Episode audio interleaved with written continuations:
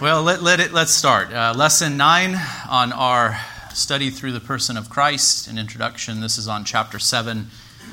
I don't know that we're going to get through this whole chapter. I probably should have broke this one into two. I um, Did you see the outline, by the way? Uh, at the end of it, I go, etc., etc., etc., page 140.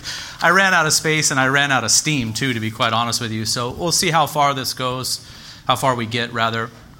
We might break it into two lessons. Um, anyways, so let's open in a word of prayer.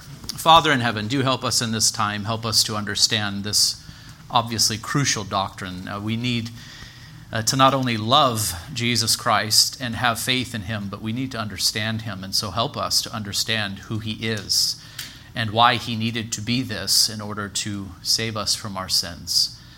Uh, do give us understanding where it is possible, where there is mystery. I pray that you would give us faith and the ability to simply trust.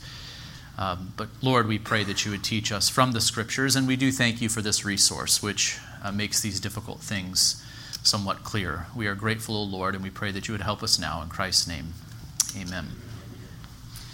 Uh, this chapter is a little bit unique compared to the rest. Um, that we've dealt with so far and the ones that are coming in the future, and that it's addressing current challenges to the doctrine of Christ. And so th- there are two, um, two ideas that are out there in the church today that are put before us and then contrasted with uh, Orthodox Christ- uh, Christology as articulated by Chalcedon. And so the chapter is pretty technical, it's pretty detailed, I will, I will admit that. Um, but I think it is helpful to do this sort of thing, to look at what's out there today and to say, you know, there are still some errors in the church today uh, concerning the doctrine of Christ that we need to be aware of and, and weary of. Uh, so let's begin. Uh, Christological orthodoxy is challenged today in two directions, Wellum says. First, outside historic Christianity, the Jesus of the Bible, along with the creeds, is rejected as either implausible or simply false. So it's challenged, the doctrine of Christ is challenged from outside the church, obviously. Um, people will critique uh, the Bible, they will look at the Bible and claim that it is foolishness. Uh, those who perhaps have a liberal theology will say they believe in the Bible, but then they'll break it down and critique it and only take portions of it and, and, and reject other parts of it. That's been going on for a long, long time and it should not surprise us. But we need to be aware of the assaults that come on the doctrine of Christ from outside uh, the Orthodox Church. Uh, but here, this chapter is focusing more on the um, trouble within the church. And Wellum says that uh, some accept the creed, the Chalcedonian Creed, and the Nicene Creed before that, as a basic rule of faith, but then revise its theology significantly. This challenge is the concern of this chapter. And we'll come to this, but I, think it's important for you to be aware of this general danger where Christians will use terms that are orthodox, but when you listen really carefully to what they say, uh, they, they use the terms that are orthodox, but they change the meaning of them. And that could be very difficult to detect. That sort of false teaching could be very difficult to detect. Do you understand what I'm saying? Um, let, let, me use maybe a, a, real obvious example of this that it, it has cropped up over and over again in the history of the church and even in recent times, but it has to do with the doctrine of justification. Um, you know, there, there, there have been these movements that have arisen within the church that will say this we believe that we are justified by grace alone and through faith alone in Jesus Christ. That's an orthodox statement. You would agree. That's a totally orthodox statement. But when you listen carefully to the way that they talk about justification, you go, wait a minute. That, that's not orthodox. The terminology is, but the substance is not. Uh, for example, some might say that they believe we are justified by the grace of God alone and through faith in Christ alone, but when you listen carefully, they, they talk about justification more like it's sanctification. So that we are declared not guilty in the beginning by faith alone, but justification also uh, involves us earning our salvation too, if you dissect really what they're talking about here. I, I don't want to get too far down that rabbit hole, but you understand what I'm saying. This is a real danger. In fact, it's probably the most difficult type of false teaching to detect when orthodox terms are used, but in an unorthodox way. And I think we see the same thing going on within the church with the doctrine of Christ, where people are using the language of Chalcedon, but they're kind of they're really changing the meaning of these historic terms so that the doctrine in substance ends up being totally different. There is a spectrum of three views, Wellum says, two revised and one historical. The ontological kenotic Christology and the functional kenotic Christology are the two that we're going to look at in detail, and they'll be compared with what Wellum calls the classic view uh, represented by Chalcedon and its later theological developments. Okay. So, kenoticism. Um, we learned about it before. It's really this view that um, the Son of God, the second person of the Trinity, emptied himself in some way of his divinity, in, in one way or another. He laid aside not just glory or rights or prerogatives by taking to himself a true human nature but he laid aside divine attributes, you see. He, he laid aside his divinity in some way. That's kenoticism, and Wellum is wanting us to see that that's really actually quite common in evangelicalism today in different, in different forms. A view that originally originated nearly two centuries ago, he says, first on the continent and later in the United Kingdom. Uh, theologians were attempting to reformulate classic Christology to meet the challenges of the day and to provide a middle way, quote unquote, between the old orthodoxy and a full embrace of the Enlightenment spirit, which emphasized the importance and supremacy, really, of reason. Um, as with most middle ways, it was rejected by both sides. So he's reminding us that this, this kenotic theology really arose some time ago, but in an attempt to um, kind of fit in with the spirit of the age, if you will, the, the Enlightenment spirit, which really, you know, wanted to make sense of everything in a rational way. Uh, and I think Wellum is right. When, when these middle ways are put forward, they often fail to meet um, the expectations of both sides. Today, within evangelical theology, broadly considered, there is an unmistakable kenotic influence resulting in a spectrum of viewpoints and in this chapter, we outline these newer formulations and argue that evangelicals today should continue to affirm the Catholic, that is lowercase c, universal church, uh, Christology as biblical and theologically true. So you understand what Wellum's doing here. He's, he's taking a close look at some of the um, Christologies that are out there within evangelicalism today, and he's saying we still have a kenotic problem, in fact. It just has taken different forms. And he puts forward two forms of evangelical kenoticism ontological kenotic theology. Ontological, it, it, this word is relating to the branch of metaphysics dealing with the nature of a being. Metaphysics is considering non physical things, remember? And so when you hear ontological theo- uh, Christology, we're talking about a, a form of kenoticism which really impacts our understanding of the very nature or, or being of Christ and ultimately of the triune God, as we'll see. So that's the first thing that he wants to deal with. Ontological kenotic Christology, he calls it, and then he abbreviates this with OKC from, from here on out because it's such a mouthful to say, right? In recent years, some evangelical philosophers and theologians rehabilitated points of 19th century kenoticism, believing it was dismissed too hastily. They are rethinking Jesus' deity and humanity in kenotic terms. Their aim is to offer a viable kenotic theory within the broad parameters of orthodoxy. And three points capture their view overall. So here are the, the, the three main characteristics of OKC. You don't mind if I use the, the abbreviation, do you?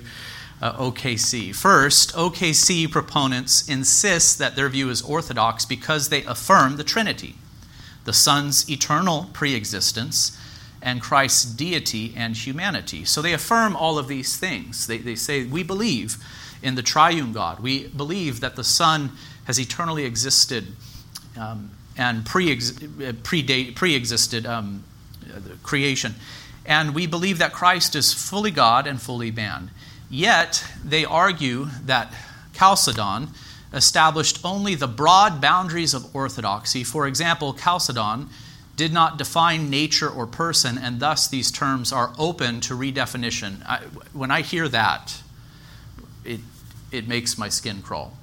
Um, and I've seen this before in other theologies. You know, um, we'll, use, we'll use these terms, uh, in this case, nature and person, but because the Chalcedon- Chalcedonian Creed does not define the terms nature and person, you know, we, we can rework the definitions a bit. We, we, can, we can toy with the definitions of these terms a bit. So we'll use the terms, but toy with the definitions. And I don't know if anybody that holds to this view would speak so bluntly. I'm not trying to put words in their mouth, but I've seen it before with other theologies. You know, historical terms will be picked up and used, but then the, the definition of them will be hollowed out and replaced with something else. And I, I think it just brings so much confusion into the church. Is it true that Chalcedon didn't define nature and person? Yeah, probably. The Creed wasn't concerned to define the terms nature and person. But what should we do when we're studying a historical document like this? When we, when we see the terms nature and person, what should we do, brothers and sisters? Say that? Well, the, these terms aren't really used in Scripture. They're terms that have arisen in the history of the church in order to describe what is seen in Scripture. I mean, we do ultimately need to go back to Scripture and say, what did the Scripture say? That is the ultimate question, and we'll, we'll do that here in this lesson, in fact, to critique these views. Uh, did you, I was going to say, you, we must ask, what did they mean by these words? Yes. So it, it's not that we can just take these words and make them what we want them to be. We must ask the question, what did those who wrote this creed, what were they thinking when they used these terms? We must do the very same thing with our confession of faith, written not so long ago when compared to the Chalcedonian definition. Uh, but we, we can't just take our confession of faith and make it to mean what we want it to mean while using these terms. We have to use the terms in a way that is honest. In a way that is honest, you, you would agree with me. Um, we have to do the, the work of saying, well, what, how, how was this term used in the 17th century. And if we say that we subscribe in some way to this confession of faith as a church, um, yes, it's true. The Bible is our ultimate authority, no doubt. This is a, has, this has a, a, a, is a secondary authority. But if a, a, document is functioning in a foundational way for an institution, a, church, a local church, then we have to handle the document in an honest way. We've seen it in our own country, um, brothers and sisters, when it comes to our Constitution. Um, there are some who will say, no, we are bound to this document as it was originally intended. And there are others who will, who will say they are constitutional, but they really make the thing into a wax nose. You understand? So that they can make it to say what they want it to say. And that is the spirit of our age. That is the spirit of our age. Um, in politics and in the church, too. How many people read the Bible and really their, their objective is to say, here is what it means to me? This, this book, it, it is important for it to mean something to you. I'm not denying that. This book needs to be applied by you. And it might have a specific application for you that it does not have for me, but that's something different. It means something particular in what it says. Um, and we have to wrestle with the question of hermeneutics to get at that original meaning. The original human author meant something, and above that, even the divine author meant something. And we have to work hard to understand what that thing is before we can make application for ourselves. So, this is the spirit of our age, brothers and sisters. It's a big problem in our civil society, it's a big problem in the church, too. And so, I'm glad that Wellum is dealing with this. We're dealing with the doctrine of Christ here. We can't play around with it. We can't play around with it. So, again, back to our outline, when I read when I read this little phrase, Chalcedon, which Is it spelt wrong? Uh, sorry. I cannot spell to save my life. Uh, just, I'll, I'll, be vulnerable before you right now. And it, it, my mom is laughing in the back. It's been that way since I was a kid. Um, so I'm fully dependent on spell check, and it probably wasn't working when I when I did this. Um, not even close. No. um, where am I? When I read a phrase like this, Chalcedon did not define nature or person, and thus these terms are open to redefinition. Uh, it does make my skin crawl. Second, OKC proposes that in the incarnation, the divine Son laid aside specific divine attributes, thus choosing to limit himself to a human life while retaining his divine nature. Okay, this is, this is interesting and this is problematic. I'll read it again because it's complex. OKC proposes that in the incarnation, so in the person of Christ, the divine Son, that is to say, the second person of the triune God, laid aside specific divine attributes, thus choosing to limit himself to a human life while retaining his divine nature. Uh, that should sound odd to you given everything we've learned. You should go, hey, something's not quite right there. In the opinion of some, this was temporary. For others, it is permanent. Wellum makes that remark, and I just make a brief note of it here in the outline. OKC, number two, must redefine what a divine nature is. OKC must redefine what a divine nature is in order to pull this move off. OKC rejects Orthodoxy's insistence that all God's attributes are essential to Him. No divine attribute can be set aside. God's nature is one and simple. Uh, remember, I'm outlining in a whole chapter here. You need to read for yourself. Um, this is just a short little summary of what is said here in this chapter. But I hope that you see Wellum's point. He's beginning to critique this ontological kenotic Christology he's, he's noticing that they claim that the Son, the second person of the Trinity, lays aside specific divine attributes but retains the, his divine nature. That's their claim. And Wellum is saying, wait a minute here, this, this is um, going off the rails as it pertains to our doctrine of God. Forget about Christology for a minute. This is, this is out of bounds when it pertains to our doctrine of God because when we talk about God, we cannot distinguish, we cannot make a distinction between divine nature and divine attributes. We cannot distinguish those things, for God is one and He is simple. So it's, it's really not too hard to understand. Um, we confess that God is eternal. If I were to say to you that God is no longer eternal, that he has laid aside that attribute, you should say to me, then he is no longer God. Um, we will say that God is omniscient, eternally so. And don't, don't forget, we have already established this in previous classes. God is unchangeable. Not unchanging, he is unchangeable. So God is omniscient. And if I came before you and I said, yep, yes, but God has determined to lay aside his omniscience, his, his all knowingness, you would then say to me, no, no, Pastor, that is an error because he is no longer God if he is no longer omniscient. Our, our God is infinite, eternal, and unchangeable in his being, our confession says, rightly so. Chad.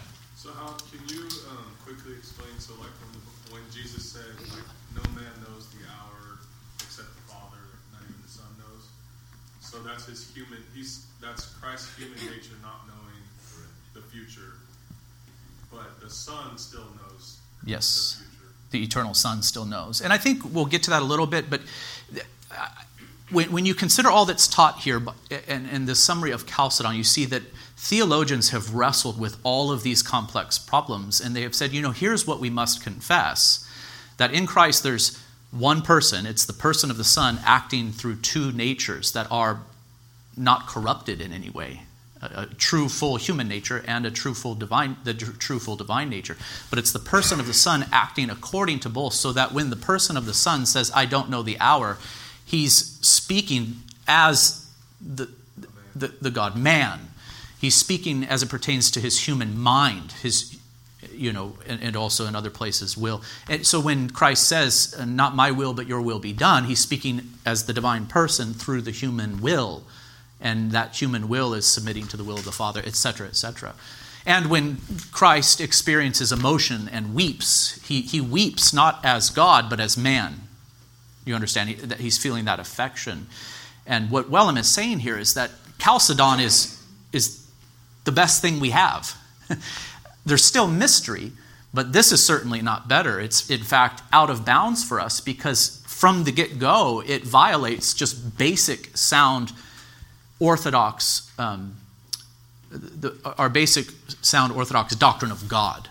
We, we cannot have change in the triune God.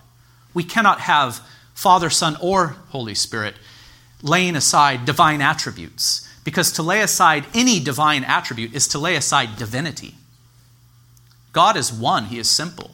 We, we can't, it's not that way with us. You, you understand? Human beings change. Like, I can have a certain level of intelligence standing before you now, and tomorrow or whatever, I could have less. I, I don't know. That's a bad example. Um, I could have, let's be positive. I could, let's be positive about it. I could have more. I've increased in knowledge. That's a human thing. We, we grow in wisdom and in stature. I'm done growing in stature, but um, I can grow in wisdom, still have hope for that. Um, and Christ did but not according to his divine nature, according to his human nature. So that's, that's a human thing, not a divine thing. God cannot grow in wisdom, and neither can he lo- lose it, and neither can he gain or, or lose uh, knowledge concerning all things. Joe.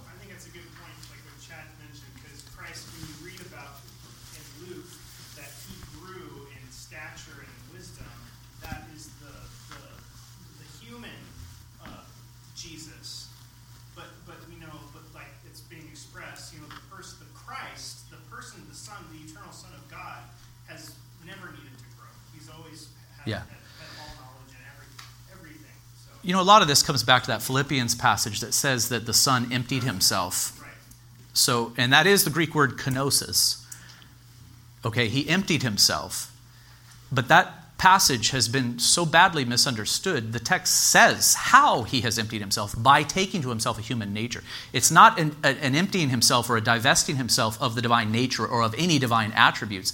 It's the Son emptying himself, that is, being made low and humble by taking to himself a, a human nature, a human body and soul.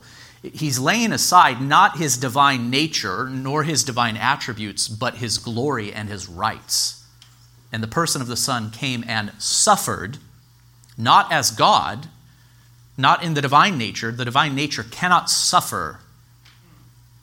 The divine nature cannot suffer. But the divine nature, uh, but, but the human nature can, and the person, and we must distinguish, distinguish between person and nature, remember, the person suffered in the human nature. Ben, did you have something?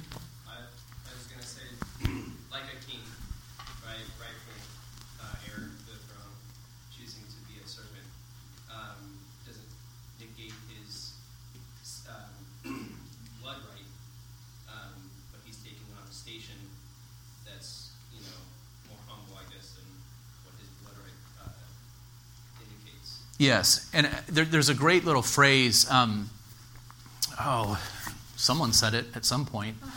Um, but you, what, what is the passage that? And I think I preached on this, but it, it, it um, it speaks of Christ, of the Son becoming poor for us, so that in Him we might become rich. He became poor in such a way that He did not leave aside, lay aside His riches. And it's kind of what that what you just said, Ben, reminded me of that. Like if if the son of a king um, takes the form of a servant, he doesn't lay aside his, his, his riches either. You know, he, he lives humbly for a time, but in other words, it would not be good news for us if the Son of God became poor and laid aside his riches, because then he would have nothing to give us. He, he laid aside his riches for a time, not by laying aside his divinity or all of his rights as the Son of God, but he took the form of a servant so that he might lift us up into the riches that are eternally and unchangeably his. Um, we're, we're, on a big tangent, which is fine. But yeah, Scott. Yeah, I just wanted to say that the reason that this is such a, a, a significant heresy is because if Christ can, can actually lay aside divine attributes, then he can lay aside divine mercy. He can lay aside divine sovereignty. Lay aside things that pertain to our salvation. And, and if that's the case, then God is ultimately a capricious God. Because let's say a million you know, eternal years from now, he just decides that he wants to lay aside his mercy. We yeah. don't have it anymore. Because God can do that. Which which that's that's a horrible implication. So I think that's why this is so significant. Not long ago, Reformed Baptists wrestled significantly with the doctrine of impassibility. This is the idea that God does not have passions or affections like we have. He does not have a changing emotional state, just like He doesn't have a changing anything. He is pure act. He is the unchangeable and unchanging one. And some would look at that whole debate and say, why does it matter? It matters for the reason that Scott just stated. If God changes, then that's bad news for us. Uh, the fact that He does not change is very good news, and that's what makes him the rock upon which we can stand. It does not make him cold, it does not make him hard. We're not saying that he is lacking in love, we're saying that his love and his faithfulness are perfections in him. In other words, they are filled to the brim and overflowing, and they are never less, they can be no more. You get it? It's, it's, this is a crucial doctrine, and, and we're seeing right now um, how our doctrine of God and our doctrine of Christ are very much interrelated because we are and and you've noticed this too our anthropology is all entangled in this too right? So you have these three major things the doctrine of god the doctrine of christ and the doctrine of man. The question of what is man? All kind of converging right now for us. And and if we have deficiencies in our doctrine of God, if we have deficiencies in our understanding of what man is, we're going to have a hard time understanding Christ. So these doctrines are all tangled up with each other. And so I kind of like it. I, I, feel like we're being forced to think more clearly about all of these things at once as we look at this. Let's continue in the outline and see how far we get. Um, so, Number two, again, OKC must de- redefine what a divine nature is. OKC rejects orthodoxy's insistence that all God's attributes are essential to him. No divine attribute can be set aside. And before this in the book, I think Wellum explains that within this, this um, school of thought, OKC, ontological kenotic Christology, um, they make a distinction between those attributes of God that are essential to Him and those that can be laid aside. But we're saying no such distinction can be made within God. You can't do that with God. And how they, you know, which ones they decide are essential and non essential is pretty arbitrary. Um, I think most who hold to this view would say that all of those attributes that are not compatible with human nature and with human existence are non essential and can be laid aside. So, what would those be? Again, they're not little ones, you know, as if there are any little ones in God. They're things like omnipresence, omnipotence, omniscience. All the omnis really are incompatible with human existence. So, they are to be classified, I guess, as non essential attributes of God. I say that that's, that's scary. Um, that, that's so false. 3. For this reason, Chalcedon affirmed that in the incarnation, the Son retained all his divine attributes. Um, for this reason, Chalcedon affirmed that in the incarnation, the Son retained all his divine attributes. Jesus was homoousios with the Father and the Spirit. So that means of the same nature, of the same substance. Not homoiousios, which would mean of, of like substance or nature, but of the same. The same. That was a huge debate in the early church. Is it homoousios or is it homoiousios? Is he of the same substance or is he of a like uh, n- nature? Uh, with the, with the Father and the Spirit. You, you see, this is important. We must say that the Son is fully God. The person of the Son acts as the acting subject through the one divine nature. There is no division in God as it pertains to his nature. Right? Um, and we learned about that in our study on the doctrine of the Trinity not long ago. Four, OKC applies an essential accidental distinction to God's attributes. So here is where he says it. In Christ, the Son sets aside his accidental attributes but remains essentially God. And we say those categories don't work. Uh, what are the accidental attributes of the, that the sun divests for OKC? That includes any attribute that is inconsistent with human life, for example. Uh, there, there are the omnis, okay? So it is in the outline. Um, an accident, and this is me just trying to define terms for you a little bit an accident is an incidental property of a thing, a reality which is conjoined to a thing and which can be withdrawn from the thing without substantial alteration. Uh, that is from Muller's Dictionary of Latin and Greek Theological Terms, which is very helpful. Um, you and I have accidental uh, properties as human beings. We have these, these accidentals. Um, what makes you a human? Well, you have a human nature, body and soul, and within the soul, mind, will, and affections. We all share that in common, but we don't all look the same. We have accidental attributes, you know, attributes that change from person to person. Physically, we look different um, and even as it pertains to our personality, um, we, we, we have different personalities. And those things can all change with us, and they do throughout our lives. They change from person to person, and they change within us throughout our lives, and yet they're distinct from our nature because we're creatures and we change and we grow. That, that's, that's a part of who we are. And what we're wanting to say is that that doesn't work with God.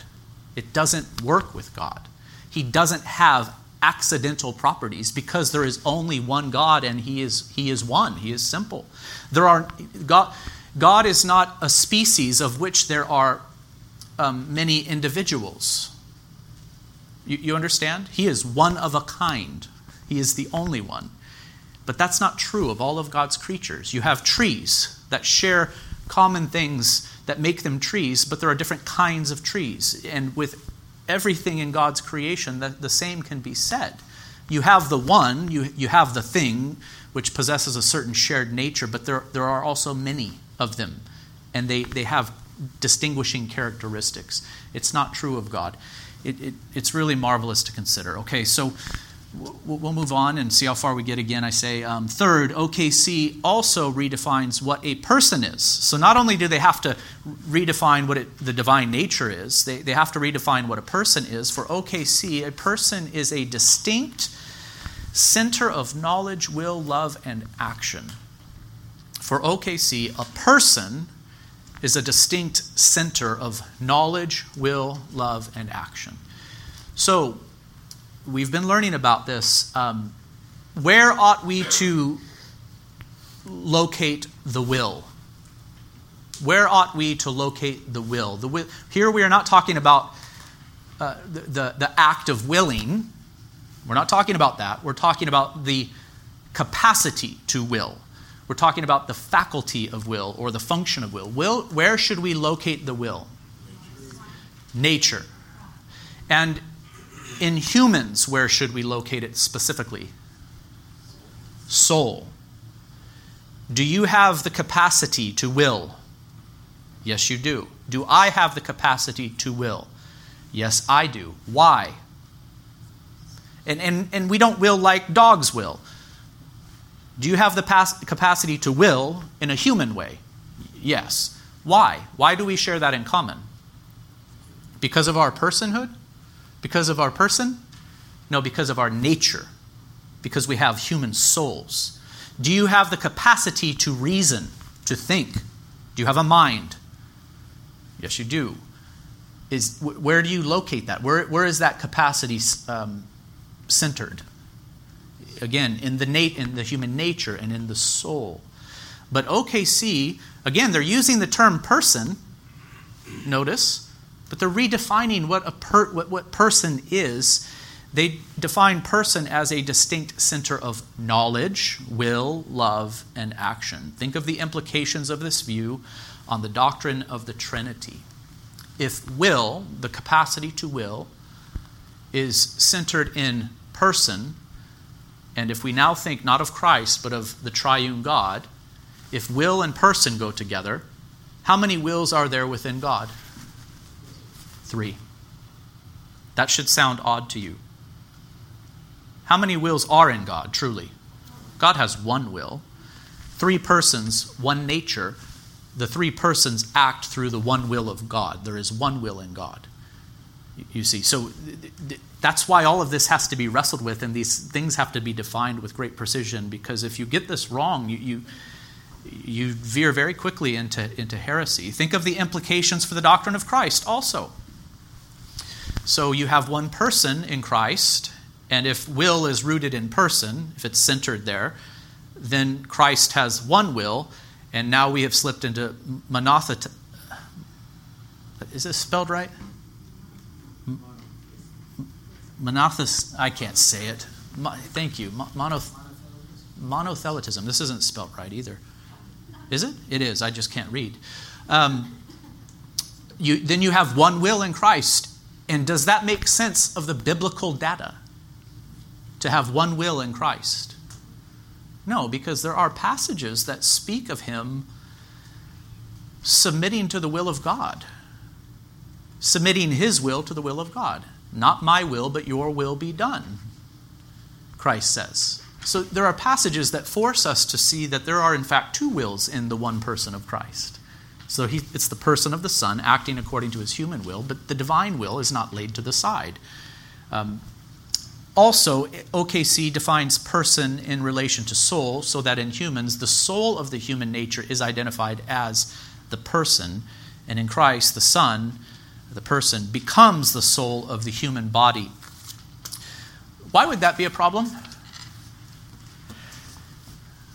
OKC defines person in relation to the soul, so that in humans, the soul of the human nature is identified as the person. So, so person and soul are kind of the same.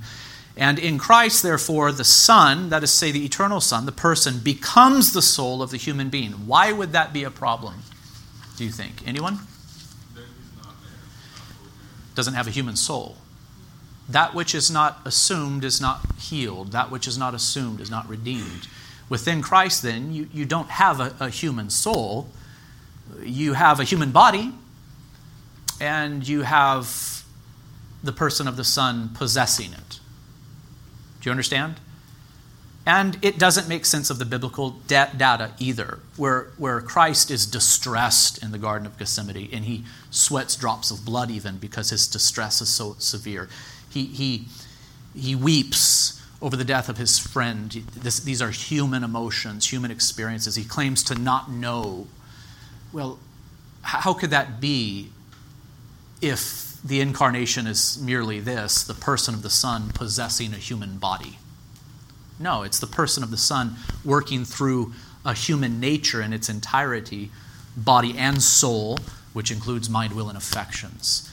So by toying with these terms, um, it, it, just things begin to unravel very quickly.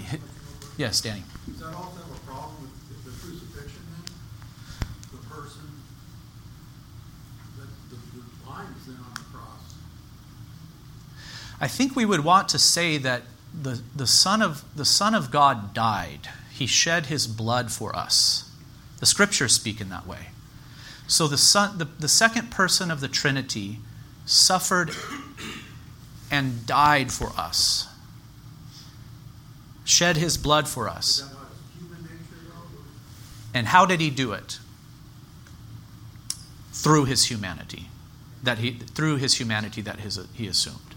Does God have blood? The divine nature have blood? No. Can the divine nature die in any sense? No. Can the divine nature suffer in any sense? No. But by assuming a human nature, body and soul, the Son lived a truly human life for us. The person of the Son. It's not the divine nature that did it, it's the person of the Son who lived a truly human life for us in order to redeem us according to his humanity. Yes, Chad.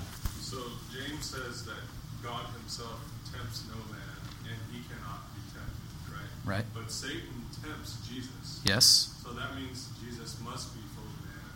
Yes. That, I was just thinking about that. No, I love it. I mean, the, the, this is what we have to do. We have to go, does this system make sense of the whole of what Scripture says, or does it run into roadblocks? And there's another one God can't be tempted. So, how was Jesus tempted if he is God? Well, he is God in the sense he's the person of the Son in two natures.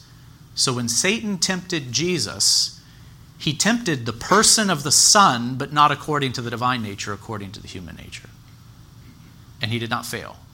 Chuck, did you have something? Did I see a hand?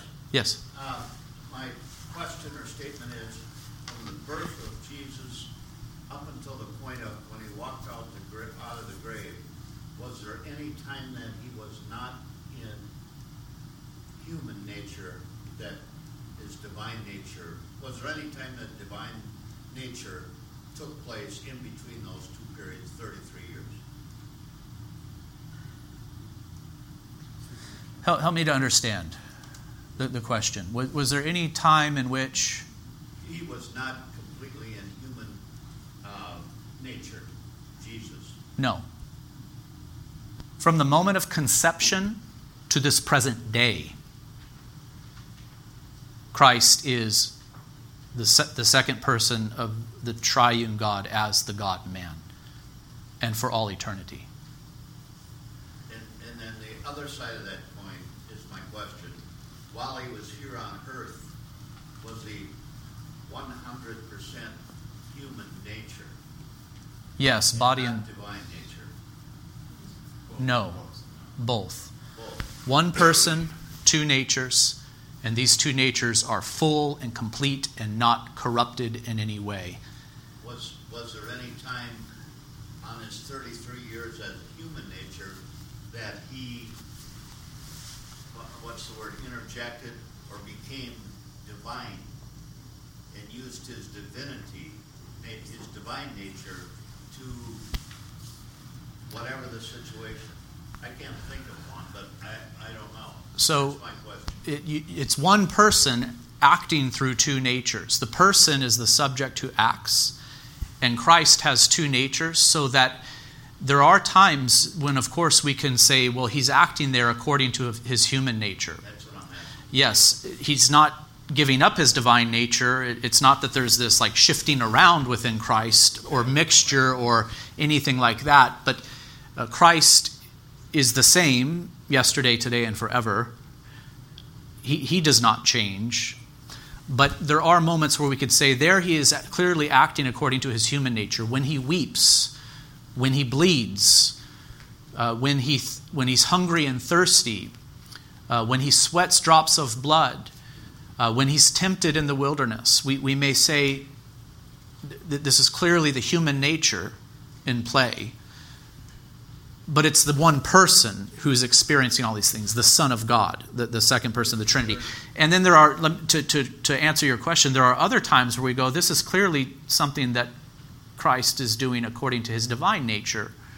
Uh, when he heals, an example of that? I- when he walks on water, Oh, there you go. when he when he heals, when he raises Lazarus from the dead, uh, when when he claims to have the authority to forgive sins, um, when he shows that he does know the future, that he can see um, people sitting under a fig tree when he's not present. Who was that? Um, Philip? Was it? I don't know. Um, I got to be careful. I expose my ignorance, and it's not good for me. But uh, He knows the hearts of men. he knows the hearts of men. He tells that lady, like, you have seven ex-husbands. Yeah, yeah. Well, right. Never met her before, but he, you, you understand it, it, it. It's it's the person of the Son acting through both of these natures, and we may kind of distinguish them, but we can't divide up these actions. All of them are rightly said to be the actions of Jesus Christ. Do you understand? They're, all the actions of Jesus Christ. We, we need not divide Christ up into two because all of these actions find their union in the person, not in the natures, but in the person of the Son. Scott, did you have something? Well, I was just going to say Mark chapter 2, that, that, that narrative where, he, where they bring the man on a pallet, he, he forgives their sins, and then he heals them, and he says, So you know that the Son of Man has the authority to do that Yeah. on earth. And he does both of those things um, according to his divine nature. Yeah. He's showing his divine nature because that authority is a divine authority. Read the gospels and, and see that all of these um, these miracles are they're, they're described as signs. They're, they're done to prove that jesus is who he is um, the, the, the god man uh, ben did you have something real quick I was going to say that in all, I think we see uh, instances in Scripture of both both natures working in tandem. Just looking at Lazarus, for example, yeah, he goes and he weeps for the loss of his friend, and then moments later raises him from the dead. Yeah it's not it's not you know, choosing like flipping a switch, like I'm going to my human nature and not my divine nature. Yeah. They are both present and working together, um, and Yeah. see that demonstrated throughout his 33 years. I think that's a great point. We, we can't see Christ as split radically. But, but again, I'll ask you where is the union found? Where, where is the union of Christ found? Not in the natures, they're not mixed, but in the person of the Son, acting as the acting subject through these two natures. So we're out of time. This is good. Um, on the schedule, it said we would not meet next Sunday. We'll meet next Sunday. I thought I was going to be gone up north. I'm not going to be gone up north. So it works out. We'll just finish this lesson next Sunday. We'll stay right on track. I really appreciate the interaction, guys. It's, guys and gals, it's, it's great. Um, let's say a, a quick prayer and then we'll get ready for corporate worship. Father in heaven, Uh, we confess to you that these things are hard for us to understand. But your word is clear. You have spoken to us in the scriptures. So help us to be students of the word and to make sense of all that you have revealed to us. Help us to see also that these doctrines do matter. So strengthen us as it pertains to our understanding of you, O God. Strengthen our understanding of Christ, whom you have sent. Strengthen even our understanding of ourselves, that we would know what it is to be human. And may we come to greater confidence that indeed, God, you have provided a Redeemer for us, Christ the Lord, the God man. We thank you for him. In his name we pray. Amen.